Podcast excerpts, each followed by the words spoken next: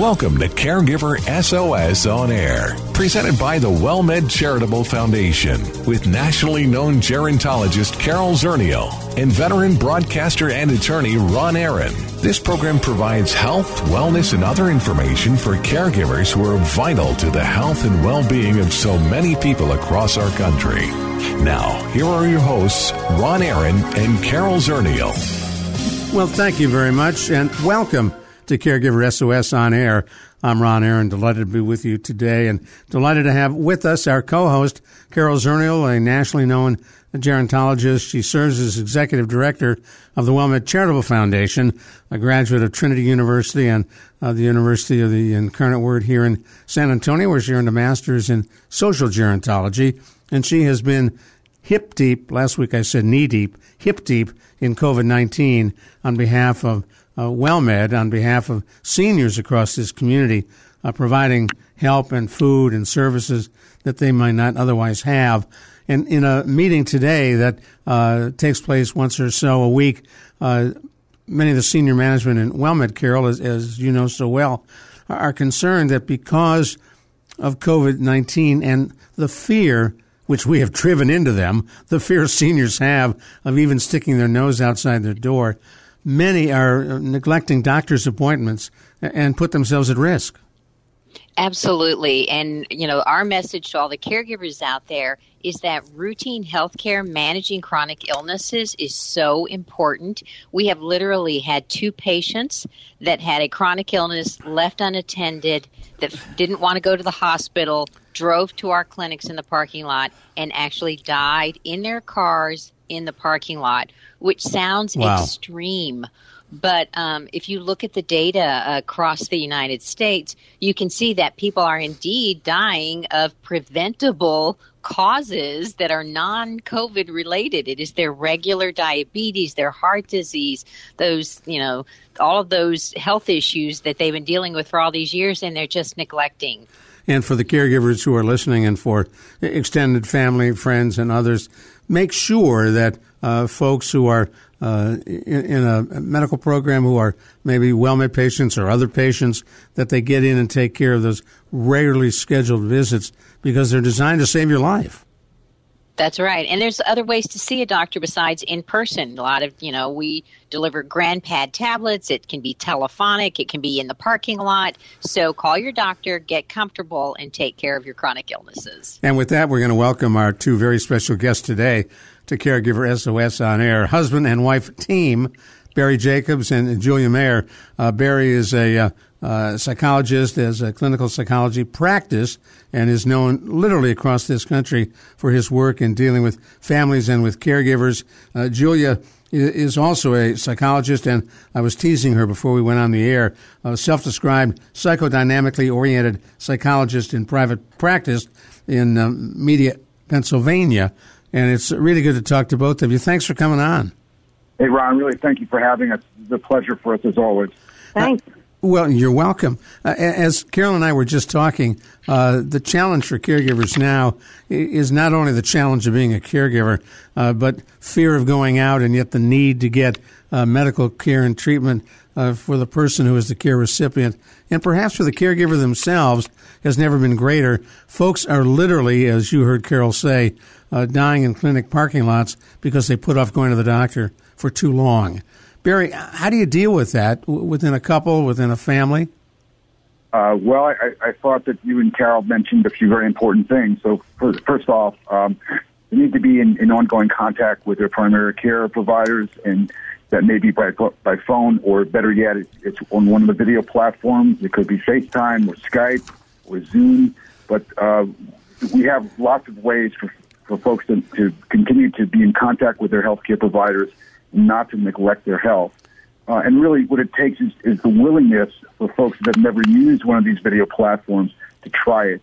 And what what uh, what I have seen is that when people try it, they actually uh, love them. That and, and the, the providers love them too. That they, because a lot can get, get can get done over video or even over the phone. It's not the same as seeing your provider in person, but that um, still it is far better than doing nothing. Uh, Julia, I was interested uh, to read in in your bio that Uh, you do a, a, lot of work with women who have histories of sexual trauma, eating disorders, troubled marriages, and that uh, you, are focusing your work more and more on supporting family caregivers. And we often run into the situation uh, where the person, normally a female, uh, who has caregiving dropped in their lap, happens to be the, woman that the care recipient abused when she was a child and, and causes huge uh, emotional trauma. Absolutely. I've seen that many times.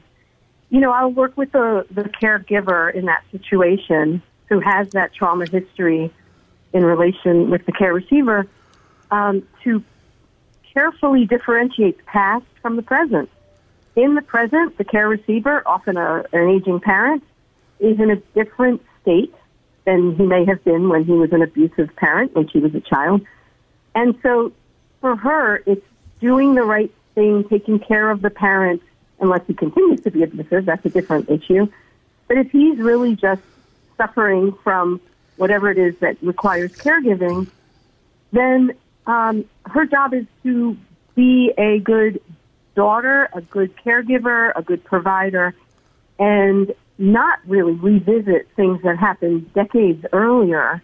And if those things are coming up, you know, as they may um, in therapeutic work, we'll talk about them. But the goal is to really see the care receiver as almost a different person at this point, um, in a very different stage of life with, with very different needs. And the caregiver is the one with the with the um, most of the control in the situation at that point. And Barry, you've seen similar situations. Uh, absolutely. I, I, I mean, unfortunately, Ron, as you as you allude, it, it's not uncommon. Uh, I, I've seen it not just with a, a, a, an, an adult caring for a parent who may have been abusive, but with a, a spouse who, who may have been abusive. And in the work that both Julie and I do, we, we have to help uh, those caregivers understand that the, the person who was their, their their abuser and who victimized them before no longer has that power and that if if they decide, if they choose to, to hang in there and continue to provide care for them, it's, it's, it's because they're, they're doing it for moral or religious reasons or because they, they just think it's the right thing to do, and, and not necessarily because they, they no longer have the control of the situation. They are in control. They can regard this as just as an act of mercy to someone who, who may not have treated them well in the past, but that they want to do the right thing because they, they have to judge themselves uh, on, on the basis of their own moral code uh, and not. And, and so when when we can help people get that more detached uh, point of view, then then they often go ahead and will, will provide care. However, that said, there there are some caregivers for whom the, the act of caregiving is in itself a, re-victimization for them, and they, they just can't do it. And then it, it really is best for them to find other ways of providing care for that spouse rather than do it themselves. Carol? Well, you know, what you're describing is sort of looking at relationships and redefining them. Um, and, and these are pretty extreme examples, but the two of you actually have a book that help couples to look at redefining their relationships as well. Love and Meaning After 50. So, can you talk about um, what that title means to you all as the authors? Well, we found when our children left and we were empty nesters that we had a little work to do on our relationship because we'd been pretty child focused for years. And we thought we can't be the only ones who um, have some big changes to go through as we age. And we realized that there are so many challenges and maybe even developmental challenges, hopefully, for couples over 50 between you know, downsizing, retirement, financial changes, sexual changes, old infidelities, current infidelities. There's so many um, issues that couples have to face, and oftentimes, even though they're painful, we see those as an opportunity for couples to grow together, to develop, and to work on building um, their relationship into something better than it's been. And, and, I, and I would just add to what Julie said by saying that it, it, it, it people come to a point, and usually if it's not, you know, the day they turn 50, then at some point, I wish they realize they're in a different stage of life, and they're, you know, they're looking forward to to um, this next phase where there's maybe they're not job rearing anymore, and they're and they have to really renegotiate who they are as individuals and who they are as a couple. And sometimes they find a different balance between how much of their emphasis is going to be on me time versus we time. How much are they going to spend more time together than they did in the past? Are they spend less time together than they did in the past? Uh, but all of this is, is kind of grist for the mill. This is all up for negotiation. But what it requires is, is a willingness on the part of both spouses to approach this um, as, a, as, a, as a negotiation and a conversation and, a, and an adventure. That, that, that they're going to approach these years going forward as a chance to develop new ideas, develop new hobbies, new, new, new uh, interests, but also develop new facets of the relationship. And then when, when, when people do that, they oftentimes really deepen, strengthen the relationship better than it's ever been before. Well, as both of you know, we are living uh, in amazing, unbelievable, and scary times. And with COVID 19, uh, lots of people in that over 50, 55, 60 age range uh, now have lost their jobs. And so uh, they're living on the edge, uh, putting even more pressure uh, on that marriage, which seems to me to be sometimes a, a burden that individuals, let alone marriages, can can handle. What do you advise couples in that situation? Well, it's not only the stress of, of job loss, but it's just the stress of, of two people being under the same roof, you know, like 24 hours a day now. Uh, when previously they they had a little bit of respite from one another during the during the day when one went to work or both went to work. So, uh, I mean, there's some some real challenges for for couples now, and, and in fact, you know, we know a, a divorce attorney that lives near us who who uh, told us that she, she has been seeing an increase in business, that that she's seeing more people coming in and saying, you know, I'm, I'm cooped up with him and I just can't take it anymore, and I need to, to find a, a different way of living. That said, I mean, there is a small minority of marriages that don't cope well and and uh, don't, do well under these conditions. But for others, it really kind of forces a kind of reckoning that people, come, these spouses come to this place where they say, "This is really hard, and I can't, I can't escape the person I'm with. I have to figure out a way to be with them." And and we, whatever problems we have economically, or, you know, in terms of our health, in terms of the health of our children, in terms of, of any other problems going on in the family, we we have to really act more as a team than we ever had before. And now let's figure out how to do that. Um, and so there, there is this, this impetus for growth that may not have existed before as well. One of the most common um, things that couples fight about is money. So if, if one spouse has lost a job, it's automatically going to be a stressful interaction for many, many couples. And, um, you know, we have a whole chapter in our book on finance.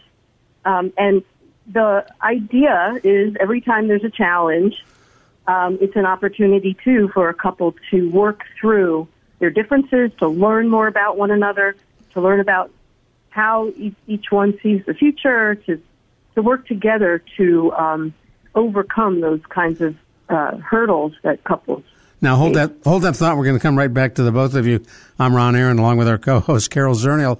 We're talking with Barry Jacobs, his wife Julia Mayer, both distinguished, well-known psychologists who are known across this country for their work. You're listening to Caregiver SOS on air on 9:30 a.m. The Answer.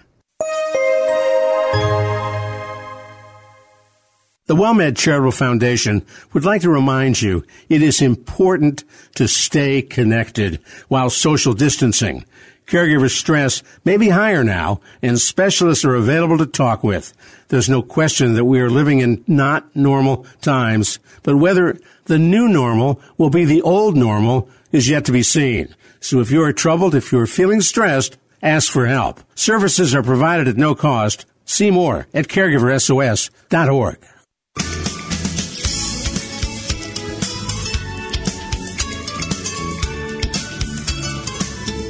Well, we thank you so much for being with us here on 9:30 a.m. The Answer. I'm Ron Aaron. You're listening to Caregiver SOS on Air, a program brought to you by the WellMed Charitable Foundation. And with us on our Caregiver SOS on Air hotline is Barry Jacobs and Julia Mayer. They're both well-known, nationally known psychologists who uh, have spent really decades working on behalf of folks in marriages, out of marriages, dealing with the kind of issues that we were talking about. And I'm trying to reconnect now with our co-host. There she is, Carol Zernial. Uh, we're on FaceTime because Carol is sequestered in a, uh, a bunker somewhere uh, deep in the Adirondack Mountains, so we, we're not quite sure where she is, but we get her on FaceTime, so she's protected from that uh, COVID virus. So, Barry and, and Julia, as you, you write a book, uh, and I'm assuming you turned in the, the final draft and copy before the virus hit, right? That's right. So, what did you say to each other? We, we congratulations. we have a lot more time now. yeah.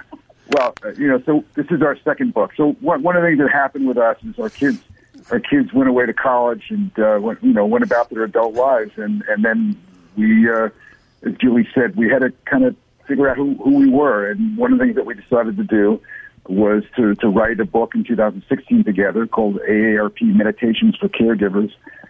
And that was a book that uh, then kind of led us to, to do all kinds of speaking and, and, and other writing. And it, it became something that was a way for us to give give back to the world some of the uh, from some of what we had learned from our own caregiving experiences with our own parents, but it also was a way for us to, to enhance our, our our marriage by having this kind of joint venture together. And so the second book, uh, AARP Love and, and Meaning uh, After 50, um, is is another way for um, is another way for us to kind of get to know one another in different ways. So we're writing about couples at the same time that we're we're, we're negotiating ourselves about our couples relationship, and and uh, you know we're thinking we're thinking about a lot of couples uh, that we see in our clinical practices. We're talking to a lot of friends. And so we're we're we're kind of thinking, well, how do what, how do we bring this home to, to bear on our relationship? How do we how do we improve um, our communication? How do we improve our problem solving? Um, you know, our, our and you know, how do we improve our enjoyment of living and our, and our sense of purpose in living, which are all things I think that, that couples need. So it's been good for us to, to write this book together. And when we finished the book, there was the sense of like, wow, we, we accomplished this. This is a good thing. Um, but we also we also had this feeling that you know this, this was a, a good experience for us as a couple. Yeah, and then COVID well, hit, and it's it's been um, unfortunate. I mean, we can do interviews like this, thank goodness. Um, but there have been a lot of public speaking opportunities that we, that we had with our first book that we they're just not happening now. But that's okay. I mean, it's, it's uh, one day COVID will end, and couples will hopefully, um, having spent time together during this difficult time, will have worked on their relationships and, and made them better. That's a really good well, point, Carol. Well, my my husband and I were taking a walk the other night, and we actually made the comment that you know this the last six months. It's a good thing we like each other a lot. because having been trapped in the same house for six months and we're still on speaking terms um, and still you know happy to be together but it, it can be challenging the, the, the too much togetherness so what kind of recommendations do you have for for people who have a little bit too much of this togetherness right now. And that can apply to caregivers who are normally have too much togetherness with the person they're taking care of. Absolutely. Um, it's uh, like another pa- pandemic of, of togetherness. It's enough and, already. Uh, yeah, go ahead. Go ahead. Um, so hopefully a lot of these couples like yourself, Carol, are finding that the togetherness is reinforcing. It, it, it allows couples to feel like, well, we're glad we're together. This is such a difficult time. It's wonderful that we can lean on each other and maybe even feel closer because sometimes difficulties lead to closeness. But of course, there are a lot of couples who the last thing they want to be is stuck at home together. It wasn't so good even when they weren't seeing each other as much. And for those couples, um, and, and also just for anyone who needs to have, you know, their own private time as well as time together, um, I often recommend that people come up with a, a schedule. So whether people are working or if they're retired, it's good to have a daily schedule and to have an idea of how much time you'll have together and to plan, specifically plan time apart. Whether it's taking a walk by yourself or reading a book alone, listening to music, you don't have to do everything together. Um, it's important to, to have a balance. And then, and then in regards to, to spousal caregivers um, who, who are with the person they're caring with all the time, I, I think a lot of this still holds that they, they, they obviously they have responsibilities to care for the person, so they they, they often have to be close uh, within the home, but it doesn't mean that they can't put uh, earbuds in and and have their own uh, you know recorded book that they're listening to, or or reading on their own. Sometimes being present physically doesn't mean that they have to be in constant uh, communication with that with that person. That they can create spaces for themselves where they preserve some of their own uh, you know in, individual independence. And and so what what I you know what we're, we're always looking for this balance between me time and we time, and there has to be a balance. It can't be all about uh, you know we're together constantly. We don't have any time for for for ourselves as individuals. And for couples who reach the point where they really need uh, a mediator, an outside party like yourselves, to help them understand and deal with these issues, does Zoom or uh, any other platforms work as well as face to face in your office? Yeah. So, I mean, I would say that there are many. Uh, uh, both mental health therapists and divorce mediators that that are and attorneys for that matter who are doing lots of professional work over Zoom and other video platforms. And uh, the, the, research suggests that, that working on, on a video platform is actually as effective as seeing somebody face to face in your office. So, um, you know, both Julie and I see clients currently uh, on video.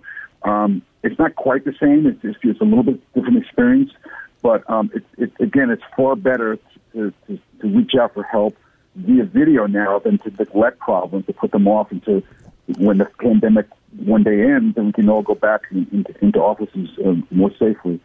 So I, I, I believe that, uh, that uh, you know, someone who's having those problems, uh, there are some very good resources out there, uh, including people within your community that, that can, can help assist couples talk better, resolve issues better, um, maybe deal with past past hurts uh, better, uh, and, and, that could be done now without without without waiting till later. So, Julia, I was intrigued by the title of your blog, and I'm going to search it out once we're off the air here. Shrinks on Third. That's a great title for something that uh, uh, deals, I guess, professionally with the challenges uh, that people in your profession are seeing and feeling. Yes. Um, another psychologist and I have conversations which we release each week, about all kinds of issues around psychology, issues around social justice that have to do with psychology, and um, it's really a lot of fun. as as you take a look at uh, what has become the new normal in our society, uh, Carol mentioned six months that uh, she and, and her husband have been uh, locked in the same house. In my case, uh, not only have we been in the house the same length of time, but we have three little children who are now homeschooled. And if anyone ever wondered if they can homeschool, ask me about it. I'm terrible at it, but you do what you have to do, uh, and, and, that puts, of course, added stress uh, in any environment. It does, and um, it's all the more reason why um, I have so much sympathy for people who are uh, trying to have their kids learn at home. Um, it's so difficult. All the more reason to do self care and to pace yourself and to have those periods of time pretty structured in where where you get some time to yourself, you get some relief. Yeah. It's so hard. Yeah, I mean, long before the pandemic, you know, a lot, lot of folks struggled with work-life balance, and now you know, there's such a blending, you know, in, in, at home between work issues and, and life issues, including, including, uh, you know, being with the kids and and, uh, and teaching them. But it's, uh, it's all the more reason, as Julie says, that you have to kind of very sharply demarcate what is going to be work time.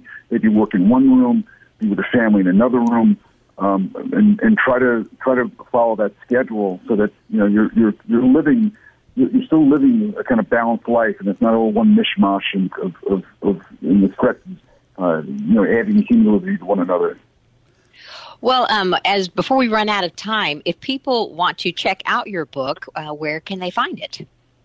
Uh, so what I would recommend is uh, you can go to our website. It's loveandmeaning.com, uh, love and or one word dot com, and uh, there there there are descriptions of the book as well as links uh, to to different uh, books book outlets, uh, big outlets like Amazon or or you know smaller independent bookstores if you would prefer that, uh, where you can purchase the book.